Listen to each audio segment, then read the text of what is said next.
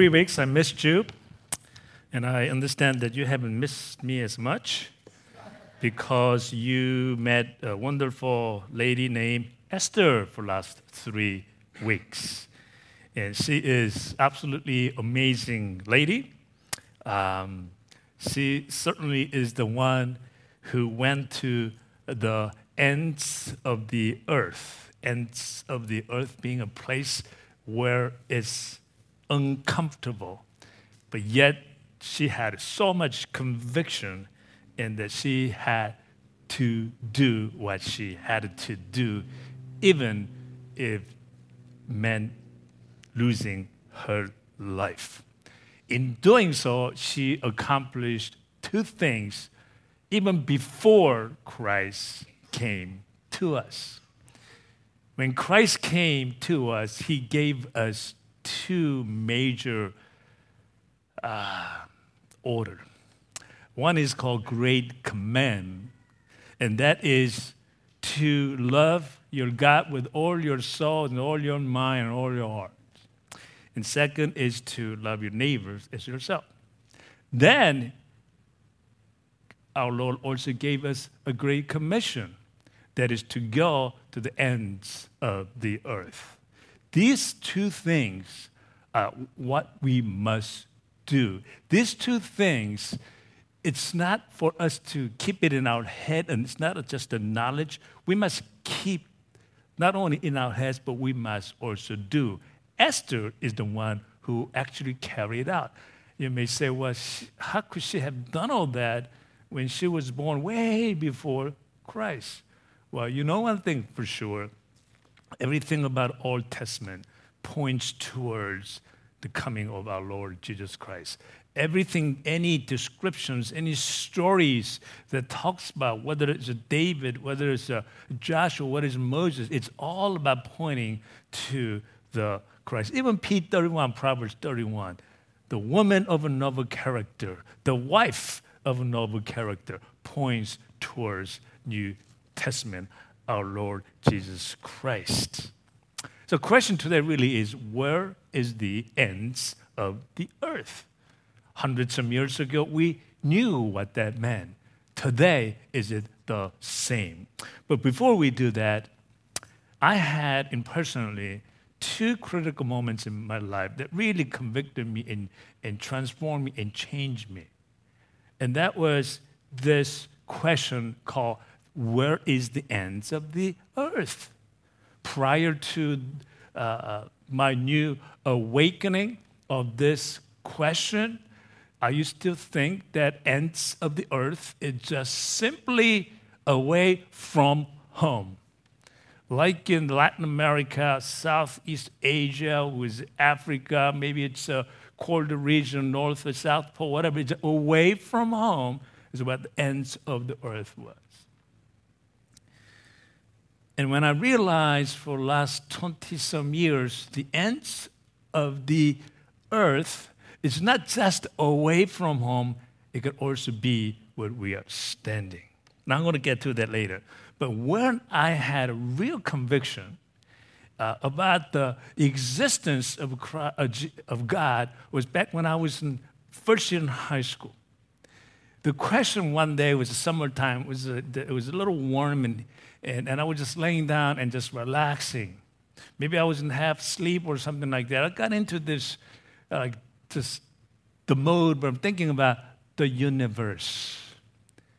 And I have said this before in the past, but just thinking about universe when you're in high school even though you act emotionally that's what the parents would say and there's no logic to our emotions but we think that we're very logical these young teenager kids like parents don't know anything but I know everything.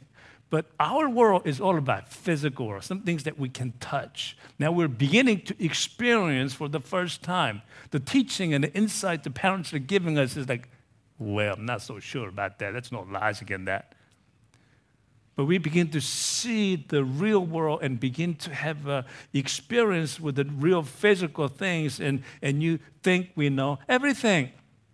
So, in that mode, I was asking myself, where is the end of the universe? And I was blown away. So I was imagining in my mind okay, the universe is huge, it's big, it contains the galaxy, it contains millions of different type of galaxies. But just like air and the gas in a bottle, it must have something that contains that. Okay, so let's go millions and millions light years away. There's got to be a, some container. Is it made out of brick? Is it made out of stone? Is it made out of glass? What contains this amazing, the vacuum, the space and universe that everything contains in it. So if there is in, what is it made of? it's a brick? it's a glass? And I said, I, didn't, I don't know. But that was okay. You can leave it up to imagination. Then the question was, if there is the end, whatever it is made of, what's on the other side? That's when I drop the ball, whatever it is. I, I give up, God. You exist. Everything in my little mind in high school days, not fully understanding the physics, but physics is about material. It's something that you can actually touch. But that part, it's inexplainable. And that's when I realized in high school, I give up, God, you do exist. And that's when I really committed uh, I didn't have any awakening like some preacher uh, telling me, like, you know, the Holy Spirit really coming down. Wow, no, I didn't have one of those moments because I grew up in the church. I knew about God. But that simply was amazing to me to be able to receive God and just, you know, that I could be before Him on my knees. Today, the question really is what is the ends of the earth? Ends of the earth. The Bible says, in order for us to understand this, first we need to receive the power of the Holy Spirit. Can I see the next slide? The one uh, before that, now before that, before that, yes. To receive the power when the Holy Spirit comes, then we become witness. That's what the Bible talks about, the going to the ends of the earth. So the question now is, okay, you receive the power of the Holy Spirit, okay? Then you become his witness to the ends of the earth. So what is that? What is this earth? So the Bible that we read today says, But you will receive the power when the Holy Spirit comes on you, and you will be my witness in Jerusalem and in Judea and Samaria and to the ends of the earth. Can I get a slide? Yes, that's good. So, question really is where is that? Now, I know I've said this before in the past, so let's look at this map. If you look at upper left, Look at the world map. So in the past, we've been sending people away from home, mostly from Europe, say hundreds some years ago, then from United States, beginning like heavily beginning of 50, 60 years ago, and Korea about 10, 20 some years ago. And really, there isn't on any other nations in the world that sending out so many missionaries. A little bit from Australia, a little bit from Canada, but the sheer mass from in the past Europe, and then it was United States and in Korea. But something else is happening 100 years later in Europe became the Europe became a dry land. They don't even speak, can't even hear the word God, let alone Jesus, in that entire continent of Europe today. Most of churches are converted into something else. It, some of them just became historic place. They do something else in their places. Our country, United States, in the, it's in the, in the middle of that image. We are forbidden to pray in society, in the public places. We can't really talk about God in Jesus. Even still, we have not fallen yet. We're still there. We're still trying to sustain and maintain, but we're struggling. As you know, it's just struggling. And Korea is still able to talk about God, even talk about Jesus in public places. But it may not be too long. And when Korea goes down, when US goes down, what is left? Before we thought about the ends of the earth being away from home, but now the ends of the earth is where we are sitting and where we are standing. There's probably less talk about God and Jesus in Europe than is probably in Africa. In fact, in Africa, it's reviving right now. They're strong. Southeast Asia, the same thing. It's happening. But our own homeland, Europe, America, and soon to be Korea, where we send hundreds of thousands of missionaries, are being persecuted in those countries. They're being pushed out. And this are the continents, countries where missionaries are needed the most today. So when you walk from here and go that way, and you walk, I don't know how long it's going to take. It's going to take a long time, from several years. When you, the earth is around, by the time you come back, you're going to come this way and you'll be coming to the same place. The ends of the earth is where you're standing and where you're sitting right now. We can no longer be sitting here and thinking that our job is to send people away from home to other remote countries. So now, as you may know, we've been sending out at the bottom right image to the ends of the earth as we have known today. The one in the second eh, middle image is you go around, it's where you're standing. Here, this church, this society, our workplace is where missionaries are needed the most. And you go into our society, you go into public places, you go into entertainment, government, education to be able to go to the ends of the earth. And how do you go there? How do you go there? And as you have been, I've been telling to you in the, in the past for some times, and um, with the Biblical Theological Seminary, and um, with the uh, one church in Korea hosting all this, we're being able to launch the first, the pilot program called Marketplace Missionary. Next slide. If you look at that slide, and that's what, what I was, and that is the inaugural service, the very first pilot program, where 1,010 students registered, and uh, about additional 100 people came to see what is going on. And um, on that first Saturday of June, there were about 8,000 people in that auditorium watching and observing, being part of this inaugural pilot program.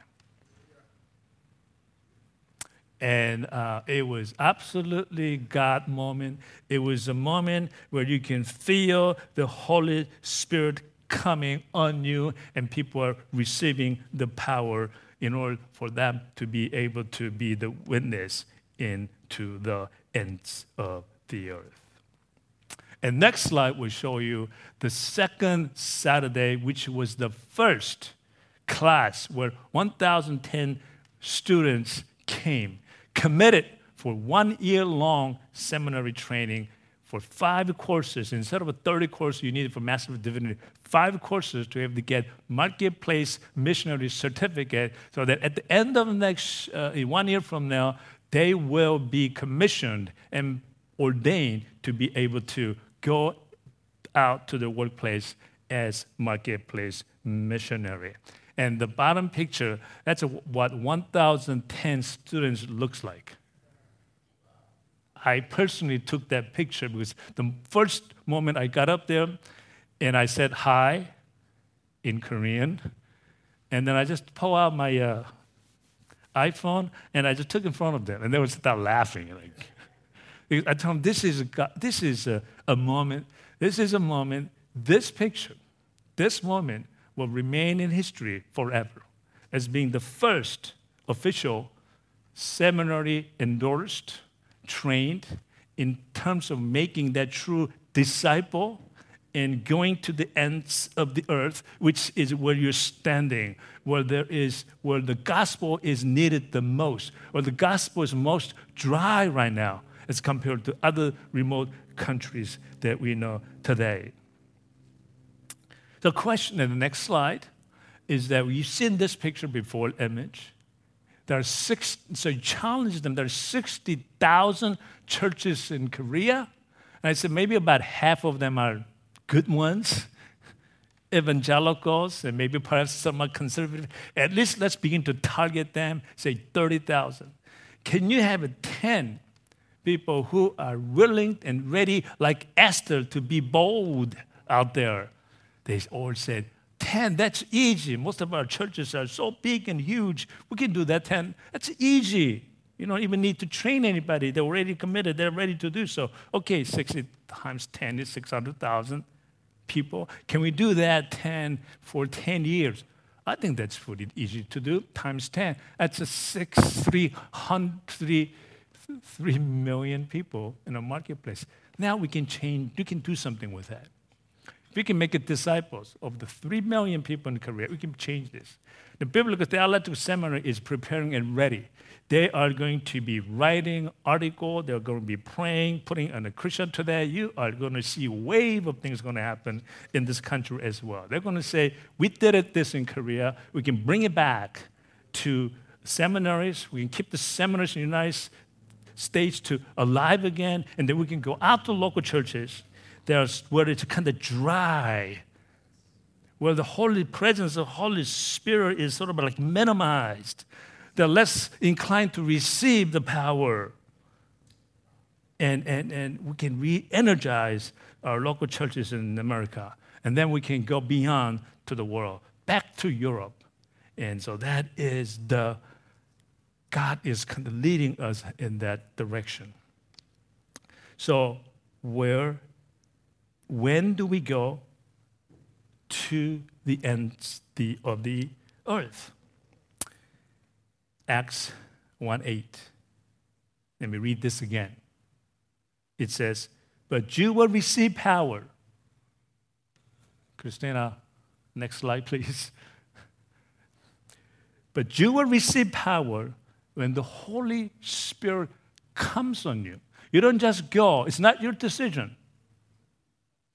You don't just go, I'm going to, I'm going to go. You have to ask God that I want to receive the power as the Holy Spirit come. So send me, God.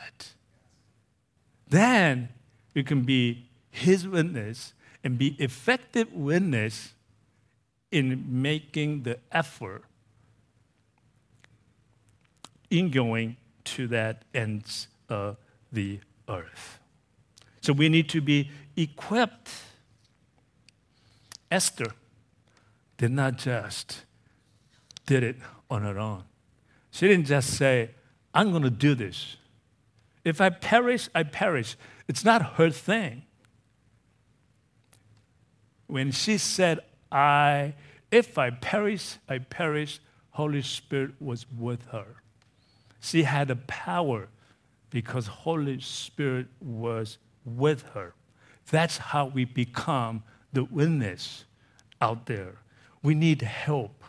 If you don't have that help, it's easy to plunder, easy to give up, easy to doubt.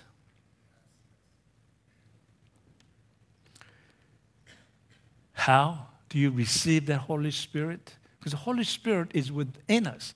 It's here. It's even now today. But you must ask. You must have a conviction that God will be with you always. That's the part that we tend to forget. We are ready because God is pushing you and hugging, tugging you to go in that direction. We're running and we're sad, sweaty, and then you face some obstacles, and you forget the fact that God says that I will be with you always, regardless of the situation. And to know that when you face these obstacles, usually it means you have to do something. And that something is usually about sacrificing oneself for others. That's really simple. The, the great, the greatest command is to love your neighbor as yourself is to sacrifice. That's when we get friction in our lives. And that knowing that true sacrifice, when you sacrifice without any desire to have something in return, is the pathway to the victory. And that was our Lord's formula. He sacrificed without intention of receiving anything from us. And that was the pathway to his victory, which was resurrection. To know that. In Bible, in a psalm, in Proverbs, in Isaiah, it's all about sacrifice. When you sacrifice, God will always remember and give you the victory. I don't want to use the word success because success, people have different definition of success. People think that success is about money. Who says it was money? But so I'm not going to use it. I'm going to use biblical term. God talks about victory in Christ, victory in your life through Christ. It may be wealth, it may be whatever, it may be just the fulfillment Maybe the happiness. It's all victory in life. And if you look at this one Bible verse in Psalm 21 through 1 5 says, May the Lord, this is when you're in distress, when you're like, Look, God, I did everything I can. I lived for you.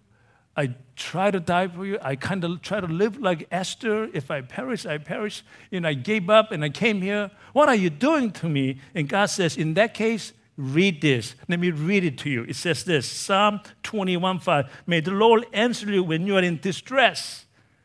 I read this hundred times when I was in the hospital waiting for heart transplant. Yes, I was in distress, very much in distress.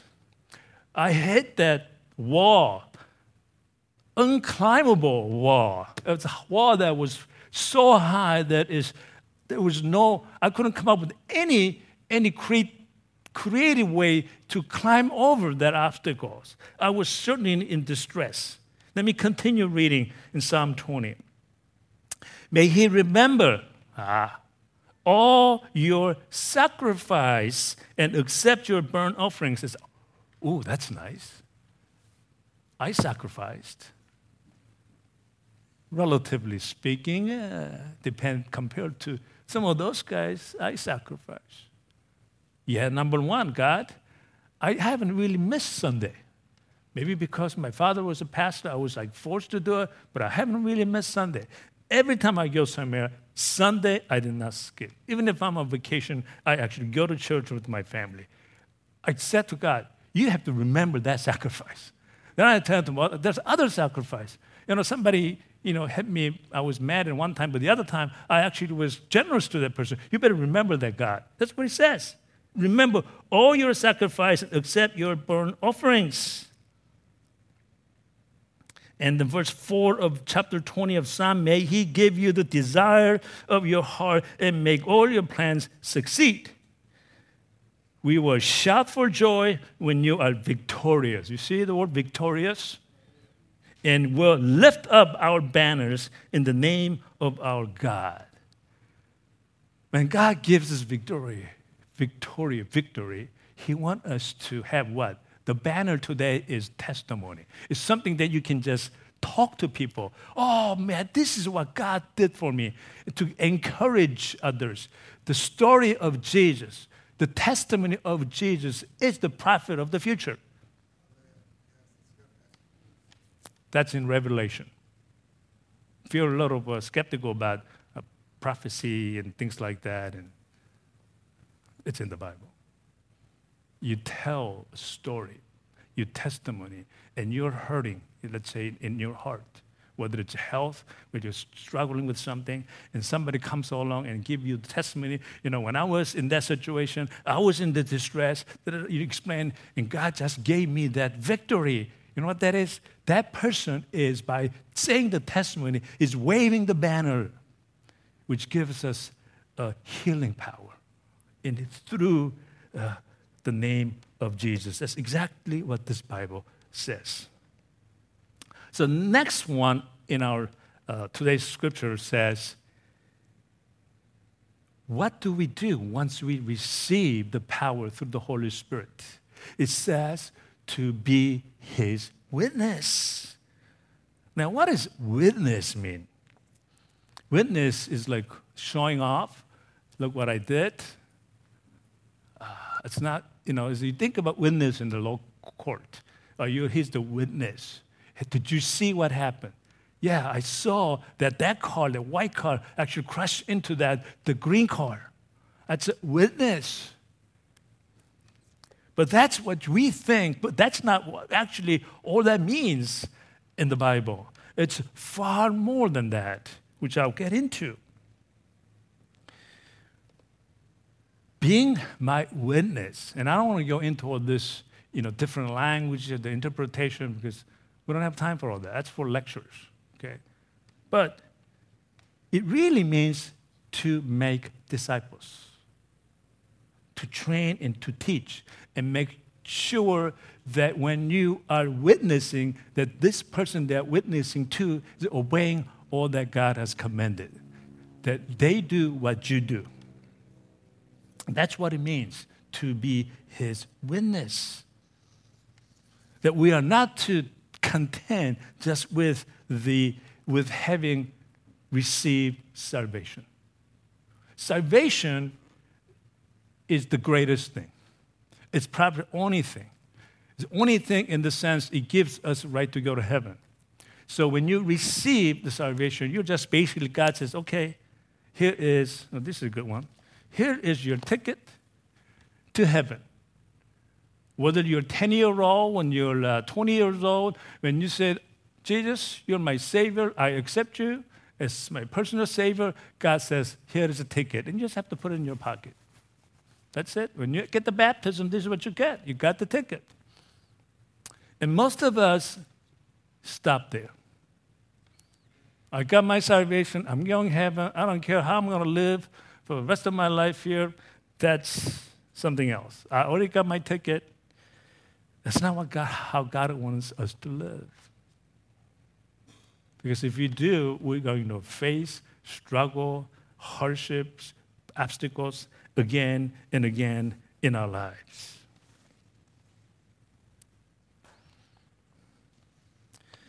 What does God want us to do? He wants us to exercise what we are charged to do.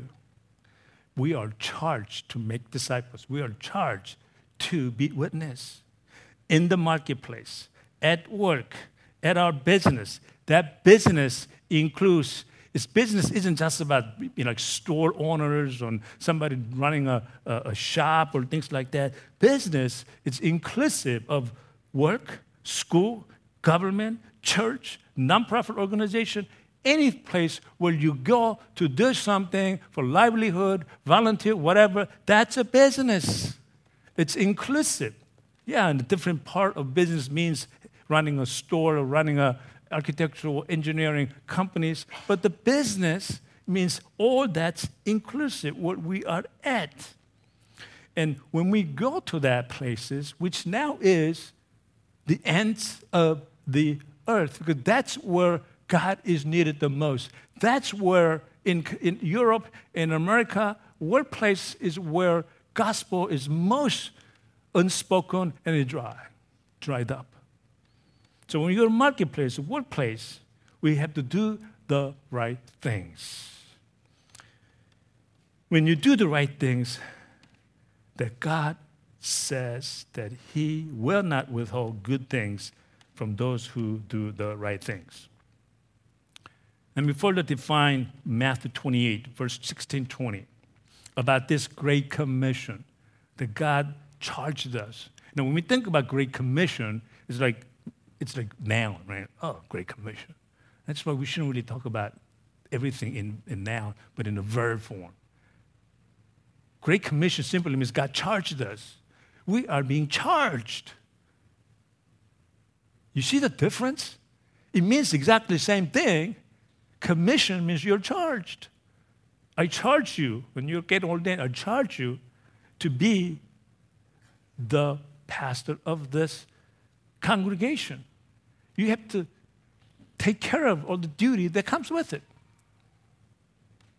Great Commission is simply we are all charged to do what is right in our daily lives. So go to Matthew 28, verse 16 through 20. Then the 11 disciples went to Galilee to the mountain where Jesus had told them to go. When they saw him, they worshiped him, but some doubted. Now, I love this because as a leader, and most of us are leaders too, when you're trying to do something, there's always naysayers just really giving you a hard time. And don't be discouraged. Even Jesus had doubters. You think there was only one? No, no, no. It says 11. That guy that you're thinking about is already gone. Otherwise, it would be 12. 11, he's gone. Even those 11 who said, I am charged, I will do whatever you told me to do. But it says some, that means more than one of that 11 are doubting. But still, Jesus was charged with his mission. And realizing that, he said, All authority in heaven and on earth has been given to me. Basically, what he's saying is, I am that I am. You heard that before somewhere? Like month before? I am who I am. That's what Jesus is saying. And I love verse 19. And it says the word therefore. Therefore, what? What was before? Because I am what I am, therefore, I am commissioning you, I am charging you once again to go and make disciples of all nations. That's what it means to be witness, to be his witness. And then baptizing them in the name of the Father and the Son and the Holy Spirit. And teach them to obey. Obey is simply to do. You got to push people for his glory. You don't kindly ask, you go, ask, push. Obey is sort of like doing something that you do not want to do. do. Do we talk about that before? Of course. If you do something in the church, in your workplace, if you do something or you do something that you like to do, that's not obedience. That's just doing what you want to do. Obedience is doing something that I don't really want to do. That's where obedience comes. I obey my mom and dad. I don't like what they're telling me to do, but I'll do it anyway because my dad and my mom, they have all the authority in this household. Therefore, I will obey everything I have commanded you. And surely I am with you always, Jesus speaking. I am with you always to the very end of the age. Always means what? The Holy Spirit will be with you and you are charged with the Holy Spirit. You have received the power to be able to do, do that. Let's just understand this a little bit more. Make disciples. It says to make disciples, right?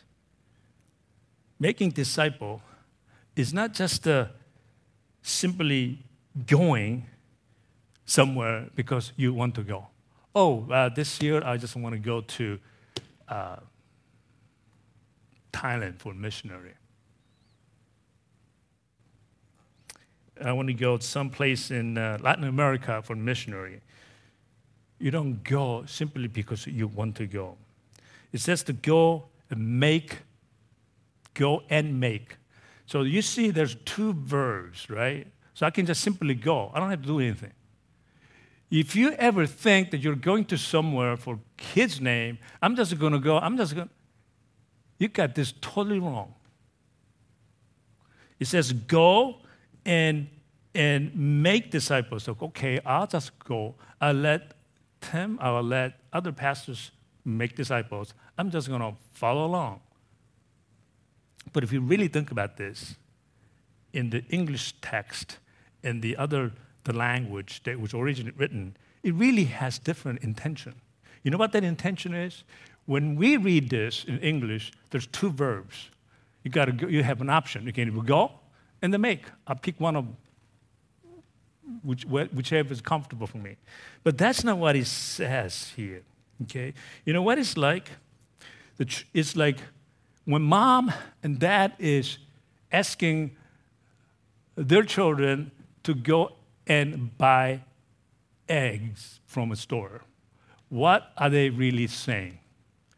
The, word go, is it necessary? It's not necessary. Go is create action, get the engine running. That's basically what it means. Get your butt off the chair and start moving. That's what go means. What is intention? What is the purpose? Purpose is, is simply one verb, and that's to buy eggs from the store. That's the purpose. When God says go and make disciple is get up from the chair, do something, and start making disciples. The intention and the purpose is only one. And we oftentimes forget that.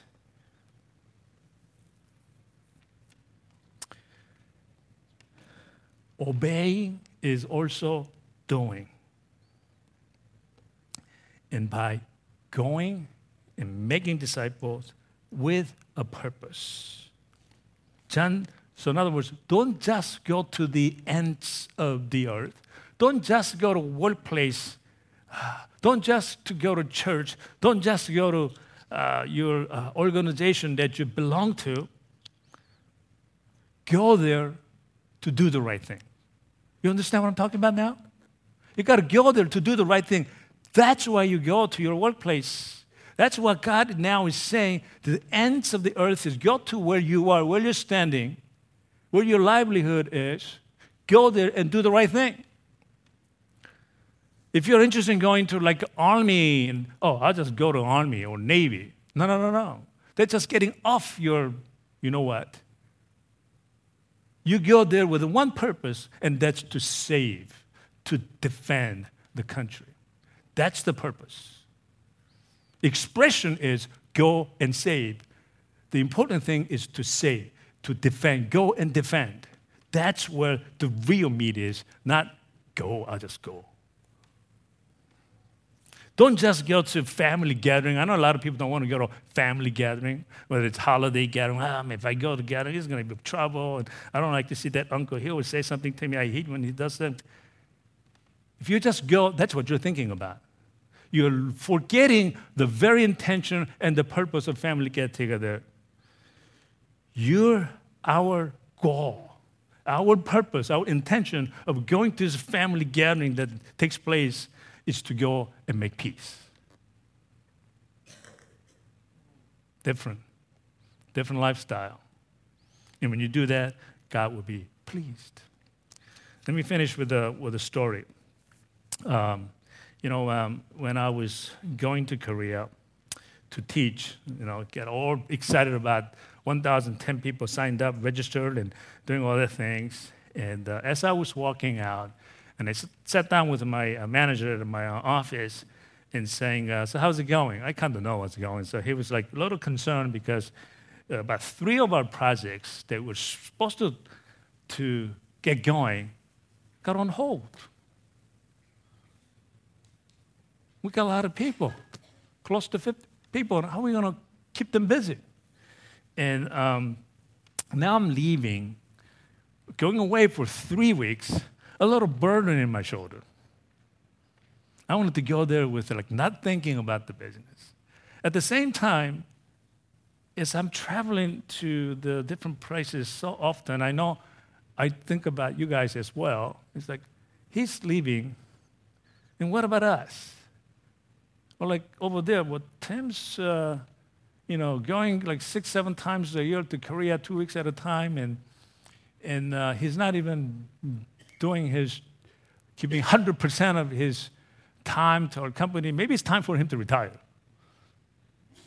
That could happen. It's people. So I'm anticipating that I'm not ready to retire yet. So I was a little thinking, like, like I need to balance this. Think about it. If I go keep going there and company's not doing very well, what's the first thing that people's mind is? Get rid of CEO. He gets big pay, get rid of him. That's what most people think.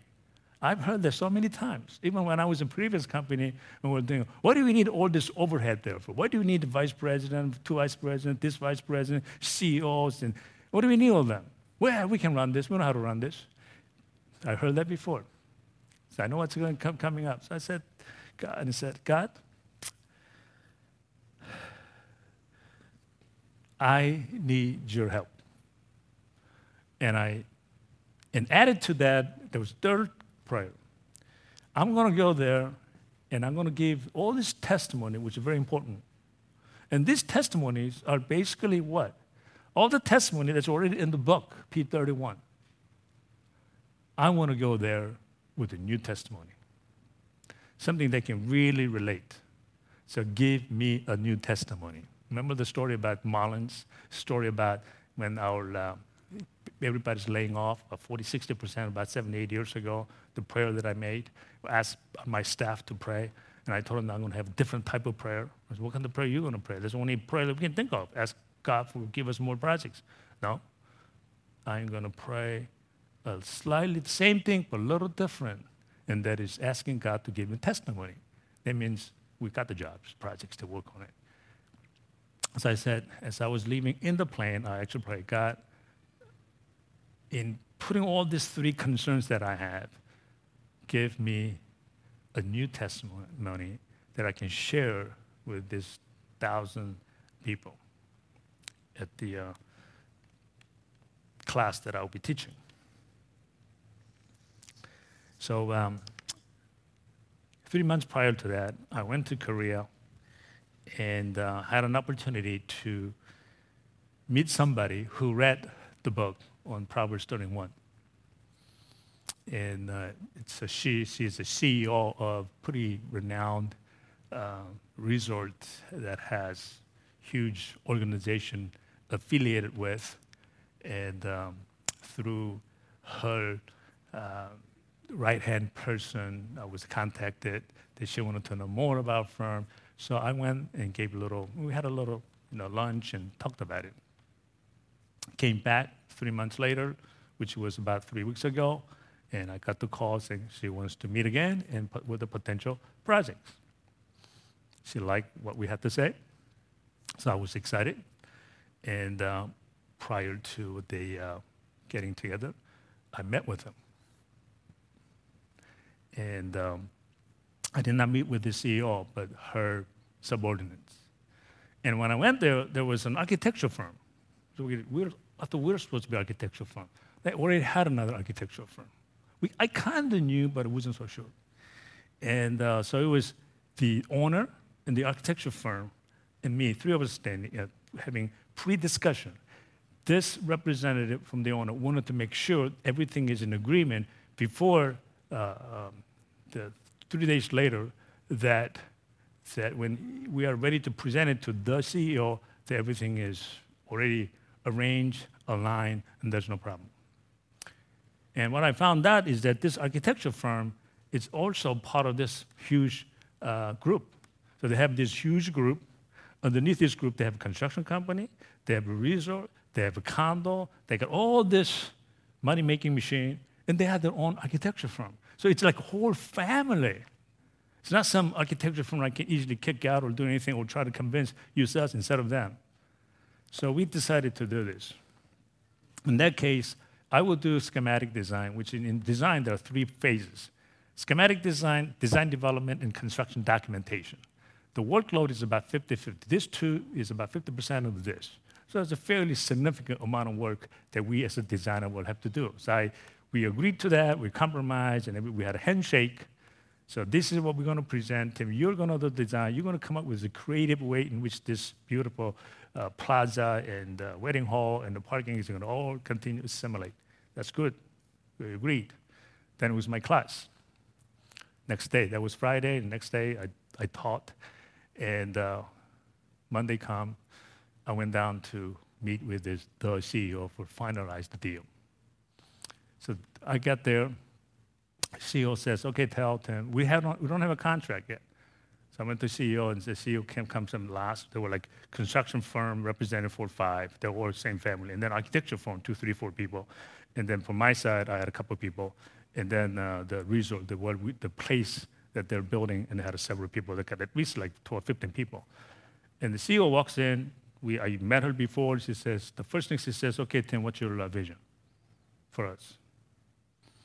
I wasn't going to uh, release my idea prior to having proposal, contract. Because that's everything that we got is our vision. And um, I just felt at that time when like 15 eyes are looking at me, 15 times two, there are two eyes in each, but 30 eyes are looking at me, just felt in my heart that I need to share my vision. And even though I, it wasn't right at that time for me to say, well, I can't say anything until you give me a contract. So I just, I said what my vision, thinking that we already had an arrangement with the other architecture firm and then all that. So I, I don't think it's going to be any problem. So these are my vision. The vision basically, so that you understand what it is, is basically there are, they, this resort is huge. It's got a condo, it's got a hotel, it's got wedding, it's got a water park in summertime, because so many people come from Seoul, from Busan to enjoy the place, and they don't have enough parking spaces. So they're looking at 800 parking spaces. And then uh, uh, that's what they want to build. And I said, You want to build parking space structures? Yes. That's risky, I told them. Wow, that's what we need. If you think about five, ten years from now, five, ten years from now, you're going to, another, this is so big, another guy comes along and build another water park, you're going to lose your business by 10 to 20%. It could happen. It's a risk you've got to take. But I say you can prevent that. How? And um, you have a business. You have a business that's a water park and the wedding. The wedding, you do about 100 weddings a year. That's lots of revenue for you. Why don't you double that? How are you going to double that? Just put a wedding hall on top of garage. And this is going to be all, you know, has a beautiful view with the golf course. You got this, you know, the entire view of the complex.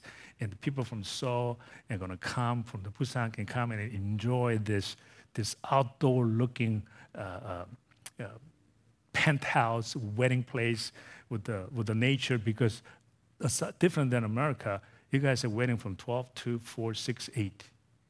Sometimes all is daytime. It's not nighttime. Right now, your wedding hall is like this place. It's all blocked up. And um, young people today like to wedding outdoor. That's the trend. They don't want to be in a, in a kind of dark place. That's, that's true. They're beginning to find that out. Why don't you create one? If someday another competitor comes in, build another water park, your business will go down 10, 15%, but you can complement that by having additional 100 uh, wedding, you can even charge more. And she was sold. We're going to do this. And, and she was a young CEO. She needed to have something so she can go to the board, said, I am a creator. I got the vision too. So she was very excited. She approved right at that moment. And then we had beautiful lunch and we left. The project was green light, go, start design right now. It's great, right? I got a call next day from that subordinate saying, uh, Tim, uh, can you just do the conceptual design, not the rest? And I was actually a little upset, disappointed. And I said, why? He says, well, the other architecture firm now says that, now that they think they can do all that. Now they, they, now they got all my ideas. of course they can do it once you get the ideas. And I said, that's not right. And I didn't say this to him. I just, and then realizing that I can't fight this. This architecture firm is part of the family. I can't fight this. So I um, said to uh, the person two things. Number one, had I known it's going to go this way, I would not have shared my vision to you. He said, I know, I'm sorry. What can I do? I'm just asking this question because I was told to ask. The second, it was what I said too, and remembering some of the things that we talked about today. And I did not use like uh, the typical words like uh, I will compromise. That's what most people would do. I used biblical term, and I said, I will, in that case, I will sacrifice. This person read P31. Her, his boss, the lady CEO, also read P31. My heart wasn't computing, but that's where Holy Spirit came, and I received the power to be able to say, I will sacrifice. Now, if I do conceptual design, it will be like this much amount of fee, just a little sketch, a little idea, and then disappeared, and they're going to do the rest. Now we sacrifice. And he says, Thank you, Tim. It's, uh, I, will just carry this uh, news to my CEO. The next day, I got a call. You know, you know what I got? The call that I got? He calls me back and says, Well, when I rep- presented uh, what you had to say, that you were willing to sacrifice, my CEO at that moment also, he didn't say this, received, felt something, which I know is the Holy Spirit.